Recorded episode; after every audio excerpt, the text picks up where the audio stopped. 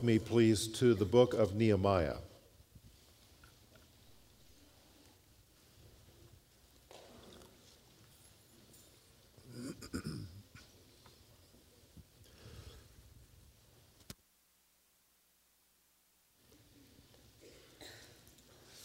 Those of us who have been through the 40 days of purpose remember Rick Warren's statement from his book that says, It's not about you we have begun to understand that life does not circle around us, that it's all about God, really. And yet, and yet the amazing thing is that God has created you and me for a purpose.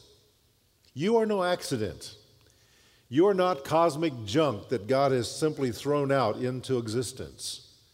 Your being in the world is not meaningless, it has purpose to it. And while it's not all about you, it does include you, for you are his workmanship, created in Christ Jesus for good works, which God has ordained beforehand that you should walk in them. Life is not about you, but God does have a reason for you to be in the world. God has formed you for a particular purpose, He has shaped you in a particular way. He wants to use you. And your task and mine is really, in one sense, very simple. Your task and mine is to simply be available to God.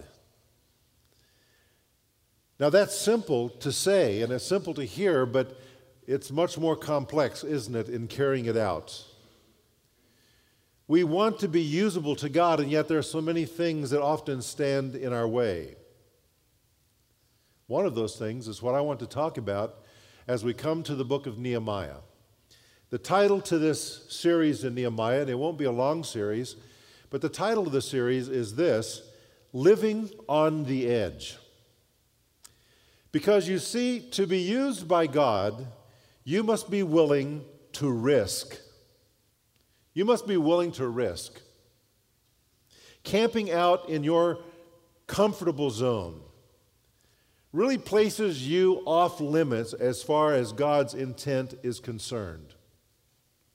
You cannot play it safe or hedge your bets with God and still be truly available to Him. You must be willing to risk yourself for God. Is that where you are today?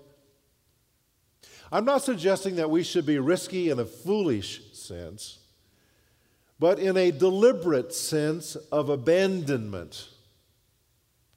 Giving up the self created security zones that we build carefully into our lives. I believe that God wants all of us to live on the edge. By that, I mean He wants us to live at the point where we are no longer in control. We put ourselves in a place where we risk it all if God doesn't come through like He promised He would. If you look at the Bible, you find that that's where the heroes of the Bible lived on the edge. Abraham, for example, had a wonderful comfort zone in Ur of the Chaldees. But God said to Abraham, Come out from there. I want to show you another place that I will give you. And based upon that promise from God, Abram stepped out. He began then to live on the edge. He left behind the security zone of Ur of the Chaldees, and he risked it all based upon God's calling in his life. Consider Moses. Moses, who was raised in the, the glamour and the power of the leadership of Egypt, and yet who willingly forsook all of that to live on the edge with God. Now, he got a little ahead of God, it seems, when he was 40 years of age, and so God sent him back for a graduate degree that took another 40 years. But eventually he stepped out in faith and he stood before Pharaoh standing right on the edge, and he said, Let the people of God go. Or think about, for example, Gideon, who was called by God to fight against this massive army of about 135,000 allied Amalekites and Midianites. 135,000 of them. He was able to muster together an army of about 32,000 to fight against them. He's already out here on the, the edge because he's called this army together. And then God says to him, Too many, Gideon. Too many. You need to send home everybody who is afraid. Massive departure of soldiers. They went every direction, leaving him with only a fraction of what he had to start with. And so God said to him, Sorry, Gideon, still too many. So we're going to go down to the brook here and have a little test. And the ones that lap up the water uh, out of their hands, those are the ones that, that you want to be in your army. And so Gideon went down there with his calculator and he began to add all these, these numbers up and pushed total, and it came up with 300. 300. 300 against this army of 135,000 God says, now we've whittled it down to size. What was God doing? God was saying, I've got a, I've got a mission for you, Gideon. Here's what I want you to do, and I want to get the credit for it. I want you to do something, Gideon, that nobody can explain apart from me. And you know the story and how it unfolds, and how that as a result of those 300 and what God told them to do, which is so unusual, they didn't even have a sword in their hand. But as a result of it, 120,000 of the enemy were killed. A great victory for Gideon and for the Lord. And then I remember the three friends of Daniel Shadrach, Meshach, and Abednego. These three Jewish fellows who refused to bow to Nebuchadnezzar's image and who, because of that, stepped out at the edge. They left behind the comfort zone where everybody else was kneeling, and they remained standing in this large plain, very visible to all. They lived it right on the edge, and because of that, they were thrown into the fiery furnace, and they didn't burn. They lived through it, and the king recognized the greatness of their God. I mean, you go down the list, folks, and time after time you see that those that God blessed were people who deliberately chose to live on the edge. And I want to add another hero to that list. It is the man whose name is Nehemiah. Nehemiah. Nehemiah comes from the name Nahum. There's another book in the Bible, another man uh, represented by that name, but the name means comfort. When you add the suffix onto the name, I A H, Nahum Aya, you add on the name for God, Yah. So it means God comforts. Nahum Aya, God comforts. God shows us in Nehemiah a man who was willing to live on the edge. Nehemiah leaves you and me an example of what this is all about to live this kind of a life. And what we want to notice today in chapter 1 is that living on the edge begins with your vision. You see, vision comes from God. God creates it in our lives.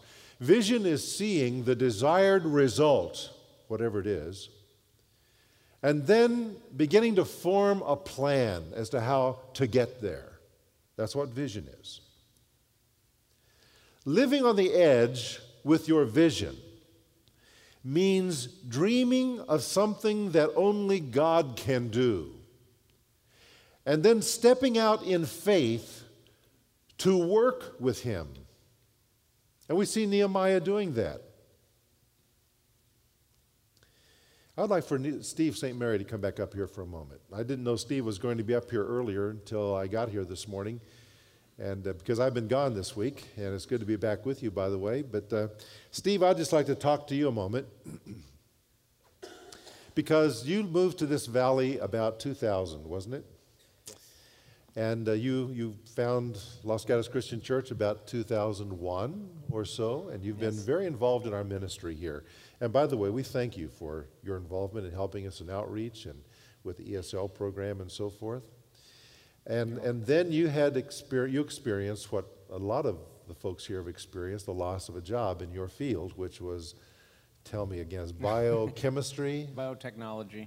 Biotechnology. Mm-hmm. And uh, that field sort of has dried up in some respect for what you do in yes. that field. And so you went through a period of what, a couple of years without employment? It's been a little over three years. Three years. And what, what did God do in your heart during that time?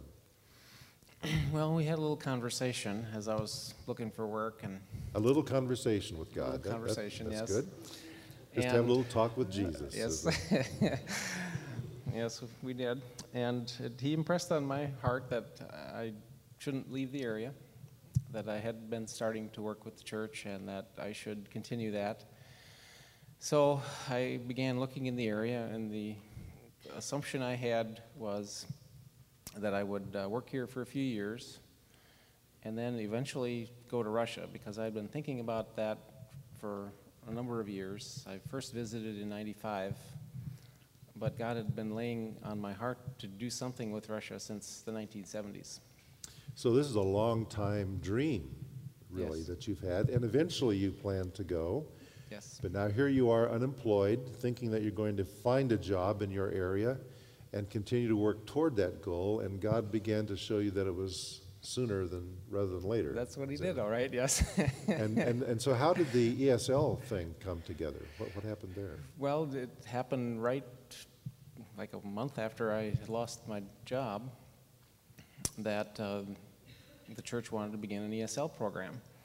And so I had time available, and it was an interest I had. I'd actually taught English or language arts uh, for a number of years, but usually not to internationals.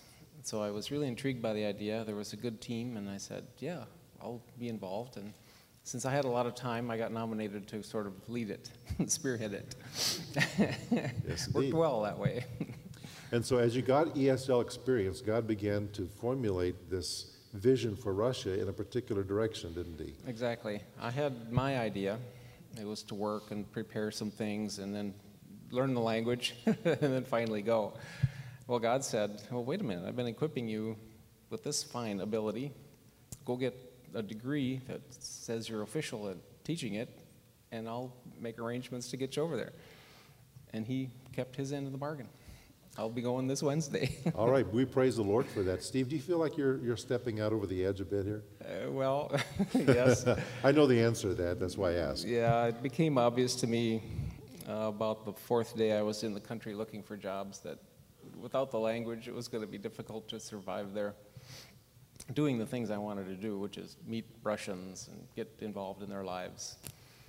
And uh, even shopping. it's really, really helpful to know the language.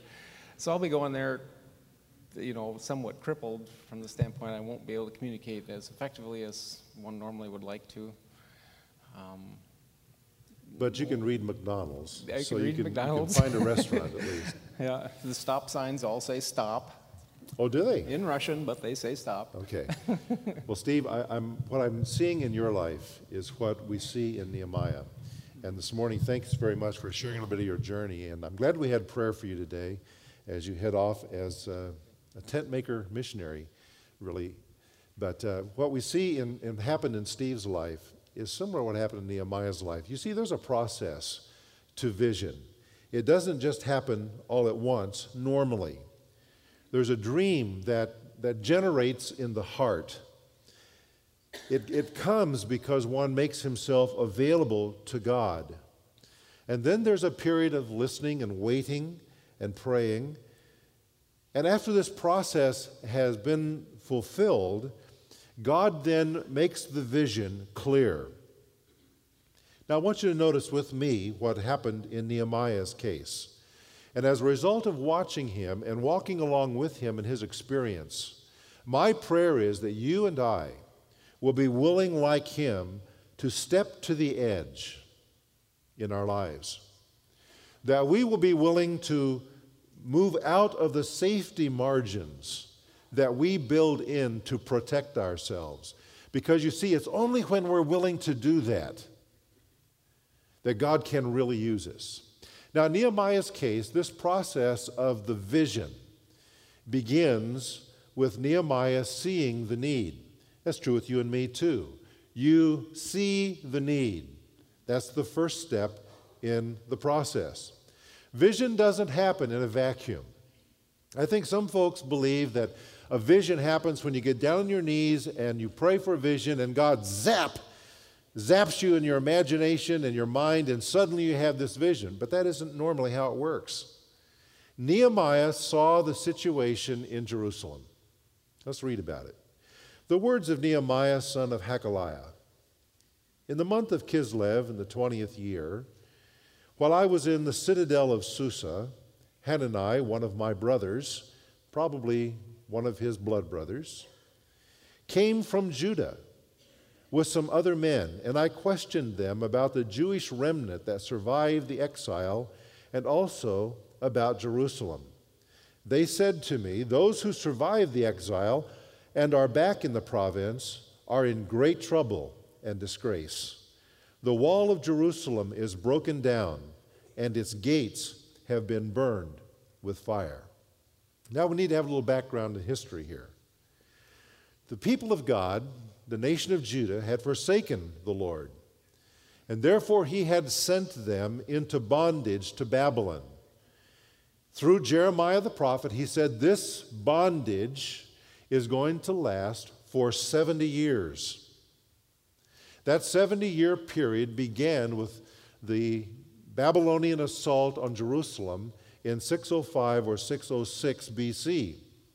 Now, Jerusalem was not destroyed at that time, but the, the capital was conquered, and Nehemiah, excuse me, Nebuchadnezzar, the king, took away some captives, and he put the, the nation under tribute or taxation to himself. And so the clock on the 70 years began to tick at that point. Tens of, of thousands of people over several years were displaced to Babylon. A number of years later, in 537, 538 BC, Cyrus, who had founded the nation of Persia, conquered Babylon, took over its territory, assumed the position of the ruler of that vast region that today we call Iraq, Iran, and so forth, parts of Turkey. Cyrus was the mighty king of this whole area after he defeated Babylon. And because he wanted to ingratiate some of the captive peoples to himself, he released a number of them, including the Jews. And of course, that's what the Bible focuses on. And so, in these years, 537, 538, Cyrus decreed that the Jews could return to their homeland. Now, if you do the math, you see that that's about a 70 year period of time. If you want to read his decree, you can read it in Ezra chapter 1, beginning in verse 2.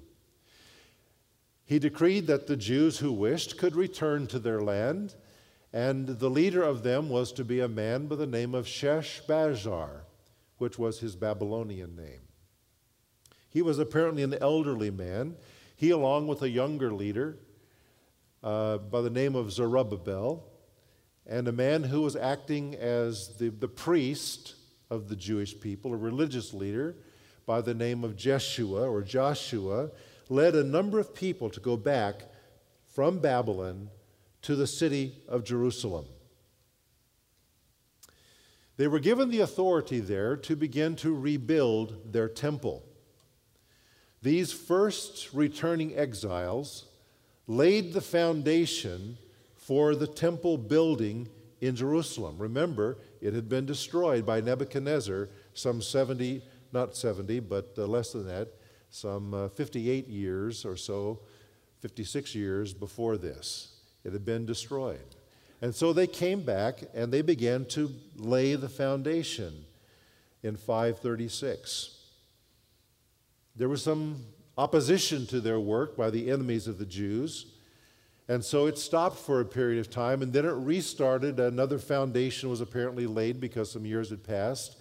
And finally, the temple, a reduced temple, not as glorious, but at least a temple building was dedicated in March of 516 BC. Now, that dates about 70 years after it had been destroyed in 586. So there's several 70s here. Depends upon which 70 you want to attach yourself to to see which one Jeremiah may have been speaking about by the Spirit of God.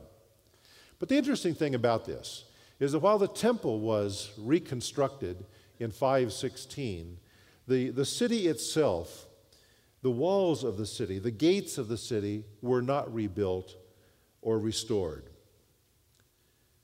Many years pass. Interestingly, about 70 of them. And in late November or early December of 446 BC, Nehemiah receives the information that we have just read about in the first chapter of this book. Now, what did Nehemiah see as he heard this report? Well, he saw some facts about the people and about the place. About the people, he heard that the exiles who had been living there now for a number of years were in great trouble and disgrace. Great trouble and disgrace. Do you know that that's always the result when we forsake the Lord? None of us can ever forsake the Lord in our lives without experiencing trouble and eventually disgrace. We need to learn that. And regarding the place itself, Nehemiah saw in his mind the fact that the wall of Jerusalem was broken down and that its gates were still burned after all of these years. The survivors were weak and vulnerable because of that. Oh, the temple, a temple had been rebuilt, but the city was vulnerable to attack. They were really the victims of their enemies still. This once great people of God had been humbled, and now he learns that they were also defenseless. And something stirred inside of this man whose name means God comforts. He gained some information here. He saw the need. I want to ask you a question. What do you see? What do you see? That's an important question.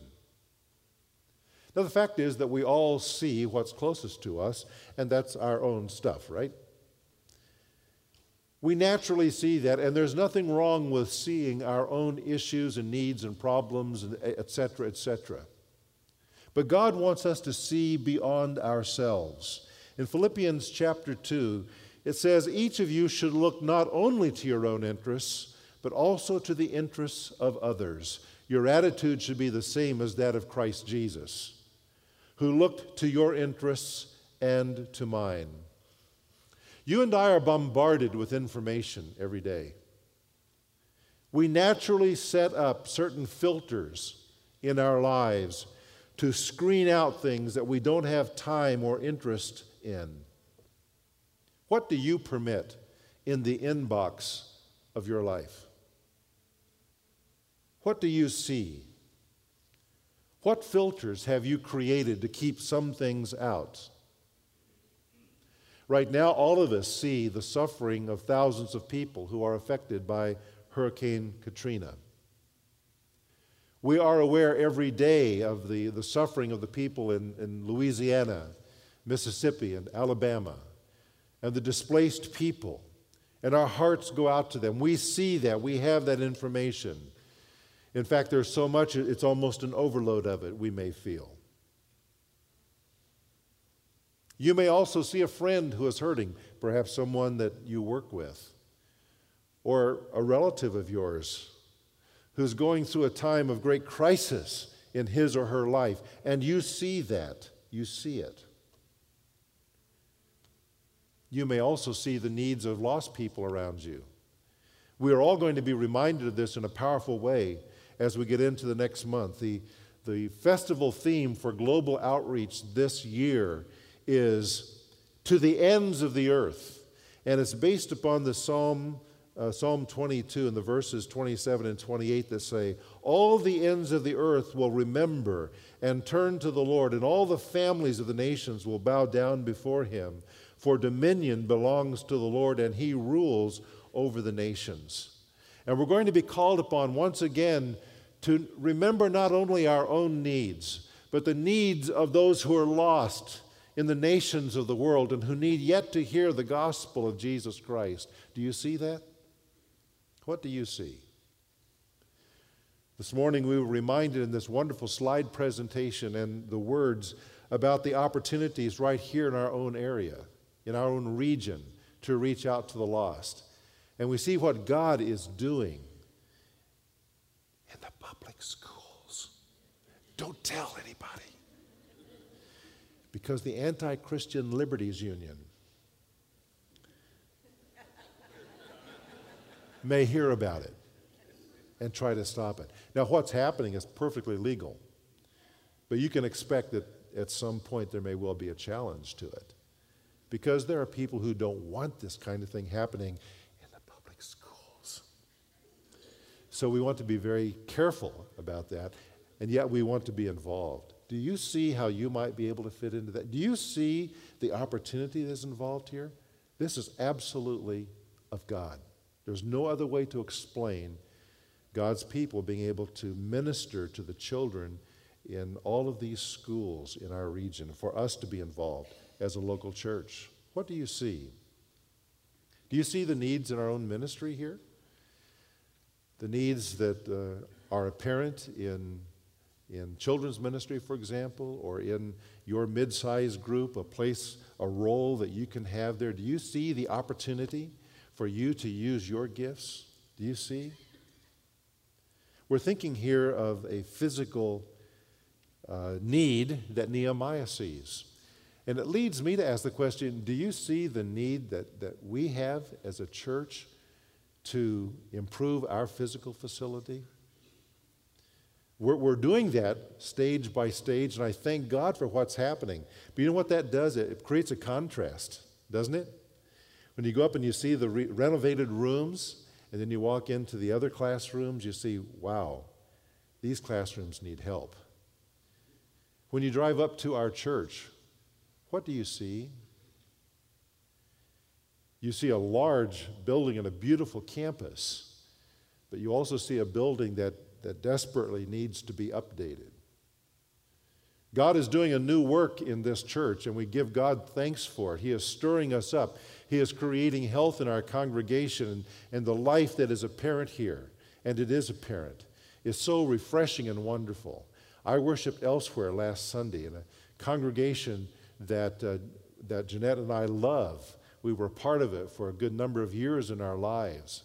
But I got to tell you, it was so good to be here in worship this morning and to sense the Spirit of God uh, free and, and, doing work in our lives and drawing us to the feet of Jesus. It's a wonderful thing to see.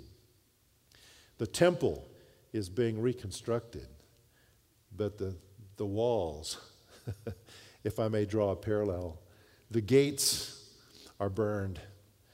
And we have a, a building that needs to be updated.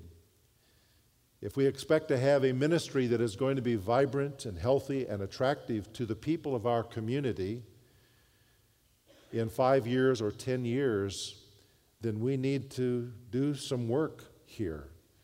And we have recently learned that uh, we do need to do some work that's not even visible. Uh, we have structural problems again in this worship center which will bring back memories or visions or dreams or nightmares for some of you from a few years ago. And, and we're still trying to understand what that means and what it's going to entail of us. And we hope to have that information soon. But uh, do you see? You know, if I were to bring you to, to my house and you walked into my garage, you would say, I thought they left tornadoes in the Midwest. but you know, I walk into my garage and I hardly see it anymore. Uh, you know how that is? You just don't see it anymore. And, and that can be the case with us in coming here to church. Do you see our facility like the first newcomer sees it, first time newcomer sees it? Where they put their children and what the building looks like and the doors and all of those things? What do you see? Nehemiah saw in his mind this information. Now, I, I don't know what else was going on in Nehemiah's life. I don't know if he had a wife. The Bible doesn't tell us. Did he have children? We don't know whether he did. Um, did he have a, a one horse chariot or a two horse chariot? I don't know.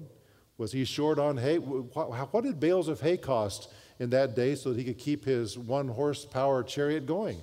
I don't know. I don't know what his concerns were, but the point is that Nehemiah looked beyond whatever was going on in his life to see the needs where God was pointing him over in Jerusalem. And he saw the people, and he saw the physical situation of the city. He saw. The second step in the process is this that you feel the pain of what you see. Nehemiah felt pain in his heart because of the information that, that God planted in his mind.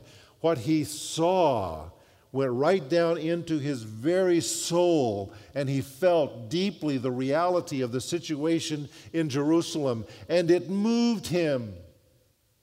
It moved him to tears and mourning.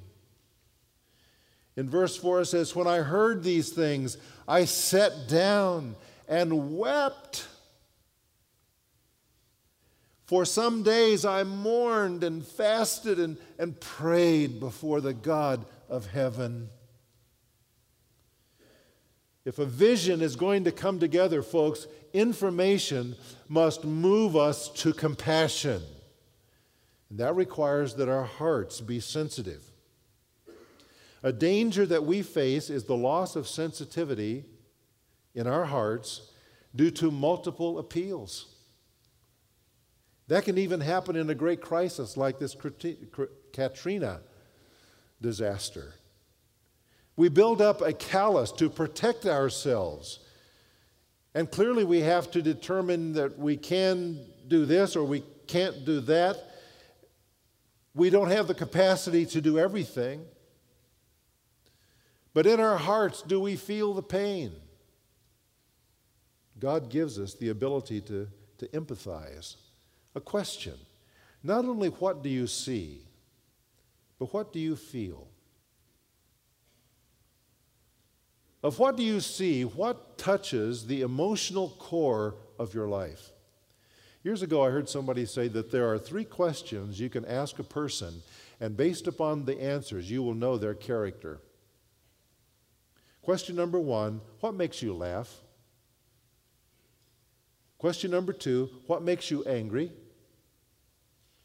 Question number three What makes you cry? If somebody honestly answers those questions, they will tell you about themselves. Nehemiah cried over Jerusalem. What are you crying over this weekend? You say, Well, it's the hurt that I feel because of what I'm going through. God bless you. May He comfort you. May He come alongside of you and lift you up. But, oh, friend, there's, you need to look beyond just your own things. Out there, what do you see? How do you feel about that in your heart? What is touching the emotional core of your life today? That's the second step of the process. Here's a final step. The final step is this that you turn to God. You see, Nehemiah not only wept, he prayed before the God of heaven. He put the situation in its God context. The problem that he saw and which touched him so deeply was completely beyond what Nehemiah could handle alone. And so he turned to the one who could resolve it, his God. Does your vision take into account the size of your God? Information that produces compassion brings us to connection with God. We turn our eyes above. Now, I'd like for us to track along with Nehemiah's prayer, but we're out of time to do that. But notice in verses 5 through 11 this wonderful prayer that wells up out of his heart. And it focuses upon what he says down in verse uh, 11. He says, O Lord, let your ear be attentive to the prayer of this your servant and to the prayer of your servants who delight in revering your name. Give your servant success today by granting him favor in the presence of this man. You say, what, who's that? What's he talking about? Well, we're going to talk about that next week, and we'll see what he means.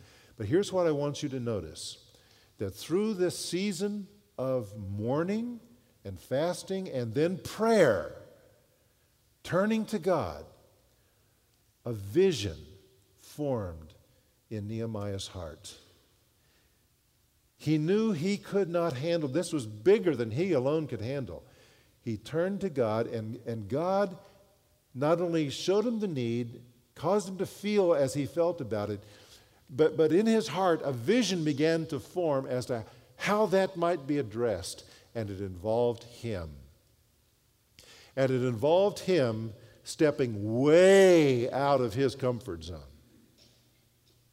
He had to get out there on the edge of things and risk everything.